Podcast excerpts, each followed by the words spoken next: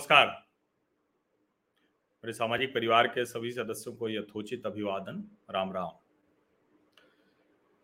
Chinese virus ने दुनिया भर की अर्थव्यवस्था को तबाह कर दिया। अब सभी देश धीरे धीरे धीरे धीरे पटरी पर लौट रहे हैं। कोई थोड़ा ज़्यादा तेज़ी से, किसी की रफ्तार थोड़ी कम है। लेकिन अब सब लगभग पटरी पर लौट रहे हैं। और ये कहा गया बार बार इसकी चर्चा हुई कि भाई ये कहाँ से वायरस आया, कैसे पैदा हुआ, क्या हुआ, इसकी कोई निष्पक्ष जाँच तो हो। लेकिन चीन इसको नहीं होने देना चाहता था, नहीं होने दिया। डब्ल्यू एच ओ की टीम भी गई तो उसको उस तरह से नहीं, एक तरह से कहें कि जाँच करने दी गई। तो एक ईमानदार जाँच नहीं हो पाई। तो अब वो क्या वजह थी? क्या था? कोई गलत नीयत थी या गलती से हो गया? या दुनिया अपनी तैयारी में लगी हुई है, उसमें एक ये भी तैयारी लड़ाई की है? अब ये सब बता पाना बहुत मुश्किल है, लगभग असंभव है। अब जब से वायरस चला था, तब से अलग अलग रंग रूप भी बदल रहा है, नाना प्रकार के। वो कभी कहीं अचानक थोड़ा सा मामले तेज़ी से बढ़ने लगते हैं, कभी कहीं बढ़ने लगते हैं।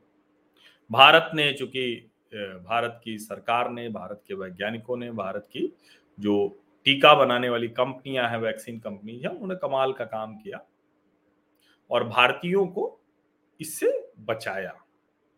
अब फिर बीच बीच में खबरें आती हैं कि थोड़ा बहुत मामले बढ़ रहे हैं, सब कुछ हो रहा है, लेकिन इस सब के बावजूद जब आईएमएफ वर्ल्ड बैंक और खुद रिज़र्व बैंक वो भारत की जीडीपी का प्रोजेक्शन करते हैं तो मुश्किल दिखती है उसमें। लेकिन उसके बाद ज़्यादातर प्रोजेक्शन कह रहे हैं कि भाई ये ठीक रहेगा। आठ परसेंट के आसपास तो रहेगी ही रहेगी। नौ परसेंट न सही, साढ़े नौ न सही, क्योंकि eight point seven, nine nine point five इस तरह की जो जीडीपी प्रोजेक्शन थी, वो हमने देखी थी। तो अब भारत है, दुनिया के दूसरे देश भी धीरे धीरे पटरी पे आ रहे हैं। हालाँकि सबको मुश्किल हो रही है। महँगाई से जूझना पड़ रहा है अनएम्प्लॉयमेंट से जूझना पड़ रहा है। फैक्ट्रीज की जो एक्टिविटी है, वो नहीं पूरी हो रही है। सब चूँकि जुड़ी हुई सप्लाई चेन तो दुनिया के अलग अलग देशों में कुछ भी रुका तो दूसरे देश में मुश्किल हो गई। अब चिप ना आने की वजह से मोबाइल लैपटॉप कंप्यूटर दुनिया भर की चीज़ें, कारें, वो सब डिले हो गई। लोग पैसा लिए खड़े हैं, लेकिन नहीं मिल रहा है। ये सब हो रहा है। लेकिन इसके बावजूद, भारत ने बहुत तेज़ी में अपनी अर्थव्यवस्था की बेहतरी करने में कामयाबी प्राप्त कर ली लेकिन संकट में पड़ गया है चाइना। चाइनीज़ इकोनॉमी पूरी तरह से ध्वस्त होती हुई दिख रही है और वायरस का दुष्प्रभाव वहाँ बढ़ता ही जा रहा है। Growth in the world second largest economy was already slowing in the latter half of last year with property market slump and regulatory crackdown leading policy makers to set their lowest annual GDP target in decades for 2022 यानी इस दशक में सबसे कम अनुमान लगाना, लगा रहे हैं जो विशेषज्ञ हैं।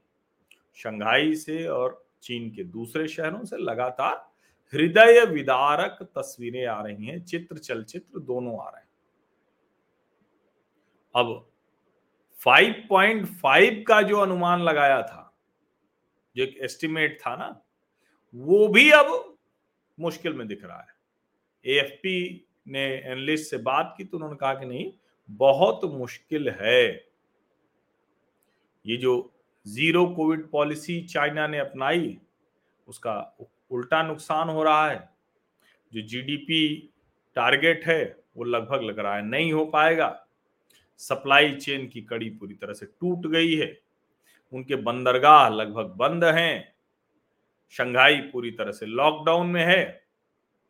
अब ज़्यादातर जो फाइनेंशियल इंस्टीट्यूशन हैं, वो कह रहे हैं कि जीडीपी ग्रोथ पाँच प्रतिशत के आसपास रहेगी। और जो पहली तिमाही है पहली तिमाही मतलब अभी हम लोग अप्रैल में है ना तो आज सत्रह अप्रैल है तो अप्रैल, मई, जून, ये जो पहली तिमाही है, इसमें बमुश्किल चार परसेंट के ऊपर,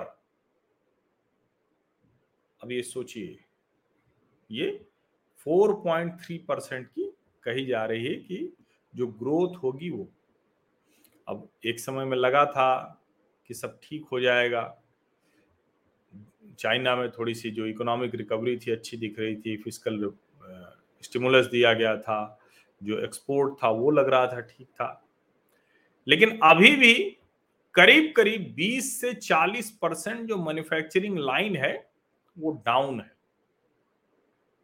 20 से 40 percent twenty to forty percent और जो रिटेल सेल्स है नॉर्मल वो भी 10 परसेंट से ज़्यादा खत्म हो गई। यहाँ तक कि रेस्टोरेंट वहाँ अभी भी नहीं काम कर पा रहे। और जिस तरह की स्थितियाँ हैं, चाइना से चूँकि सप्लाई चेन को धीरे धीरे हर कोई ले जाना चाह रहा है तो ये एक बहुत महत्वपूर्ण जो कहें कि डेवलपमेंट है जो चीन के लिए खतरनाक हो जा रहा है कि लोगों को लग रहा है कि ये तो समस्या खत्म ही नहीं होगी। बीच में लोगों को लगा कह रहे नहीं नहीं, ठीक है, अब तो सब ठीक हो रहा है तो हमें क्यों अब वहाँ से लेके जाना चाहिए? तो कई लोग रुक रही थी, कंपनियाँ रुक रही थी क्योंकि पूरी मैन्युफैक्चरिंग लाइन उठा के कहीं दूसरी जगह जाना तो ये कठिन होता है। बहुत कठिन होता है। लेकिन जब आप देख रहे हैं कि मुश्किल ज़्यादा है, वहाँ ऐसे ही बार बार होगा। अच्छा कोई डेमोक्रेसी तो है नहीं, कोई डेमोक्रेटिक कंट्री नहीं है। तो वहाँ दूसरे तरह के रिएक्शंस आते हैं, लोगों में प्रतिक्रिया दूसरी तरह से होती है। उसमें, उसके बीच में मुश्किल हो जाता है। जो लाभ अभी तक कंपनियों को दे रहा था, वही उनके लिए नुकसान पहुँचा रहा है। और अब जो चीन से जो बाहर की कंपनियाँ हैं, वो पूरी तरह से आउट होना चाहती हैं। और कमाल की बात तो ये कि जो चाइनीज़ कंपनियाँ हैं, जो दाएँ बाएँ से चाइनीज़ कम्युनिस्ट पार्टी की ही ओन्ड है, या नहीं है तो उन पर प्रभाव है रिपोर्टिंग तो उन्हीं को करनी है कम्युनिस्ट पार्टी को शी जिनपिंग को। उनको भी ये लग रहा है कि अगर हमें सर्वाइवल करना है तो चीन से तो बाहर निकलना पड़ेगा। ठीक है, चीन बहुत बड़ा मार्केट है दुनिया का, सबसे ज़्यादा आबादी वाला देश है, दुनिया की दूसरी सबसे बड़ी अर्थव्यवस्था है, ताकतवर देश है, मिलिट्री मिलिटरली बहुत ताकतवर है, तकनीक के मामले में है।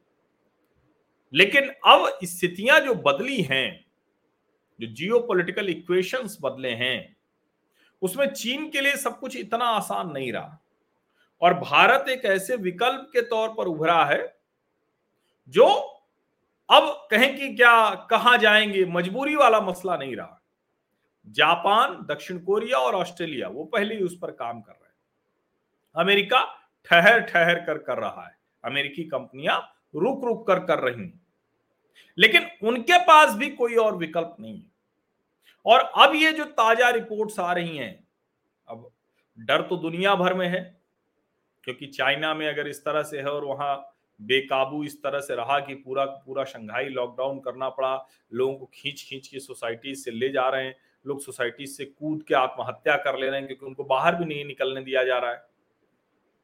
तो अब ये अनुशासन वो लोग कहते थे और इसी में मुझे लगता है कभी कभी कि जो आ, मतलब कितने लोग कोविड से मरे चाइना का तो कभी अनुमान ही नहीं लगेगा।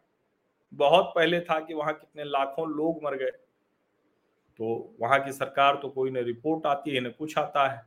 वहाँ तो करस्पॉन्डेंट भी बीजिंग में बैठा है, उसके बाद कहीं जा नहीं पाता। वहाँ भी वो कुछ नहीं कर पाता है। वहाँ तो वीवो प्लेटफॉर्म पर अगर किसी को देखा ट्रैक किया सरकार ने कि बहुत दिन तक वो कुछ उल्टा सीधा बोल रहा है तो उसके खिलाफ कुछ कर देते हैं। तो ये सब भी मसले हैं, लेकिन मूल रूप से चाइनीज़ इकोनॉमी वो पूरी तरह से ध्वस्त होती दिख रही है।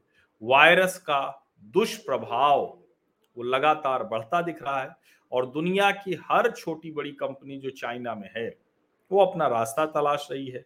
वो ज़ाहिर है कि सबकी सब भारत ही नहीं आ रही हैं, लेकिन कोई वियतनाम, कोई ताइवान, कोई थाईलैंड, कोई इंडोनेशिया, कोई मलेशिया और भारत भी वो सब विकल्प के तौर पर जा रही है। दुनिया के लिए अच्छी खबर इसलिए है कि ये सबक सीखा है। कहते हैं ना, लर्निंग्स होती है हर वक्त जीवन में। तो दुनिया की कंपनियों के लिए ये बहुत बड़ी लर्निंग है कि चीन या किसी भी एक देश में पूरी मैन्युफैक्चरिंग लाइन रख देना सप्लाई चेन हो जाना, ये अच्छी बात नहीं है। अब इससे चीन उबर पाएगा क्या? जो विस्तारवादी नीति है उसकी, वो काम आएगी क्या? ये भी बड़ा महत्वपूर्ण सवाल है, क्योंकि इकोनॉमी एक बार ध्वस्त होनी शुरू हो गई। तो फिर तो ये सब कुछ काम कर नहीं पाएगा। चाहे जितनी कोशिश आप कर लीजिए। आप सभी का बहुत बहुत धन्यवाद इस चर्चा में शामिल होने के लिए।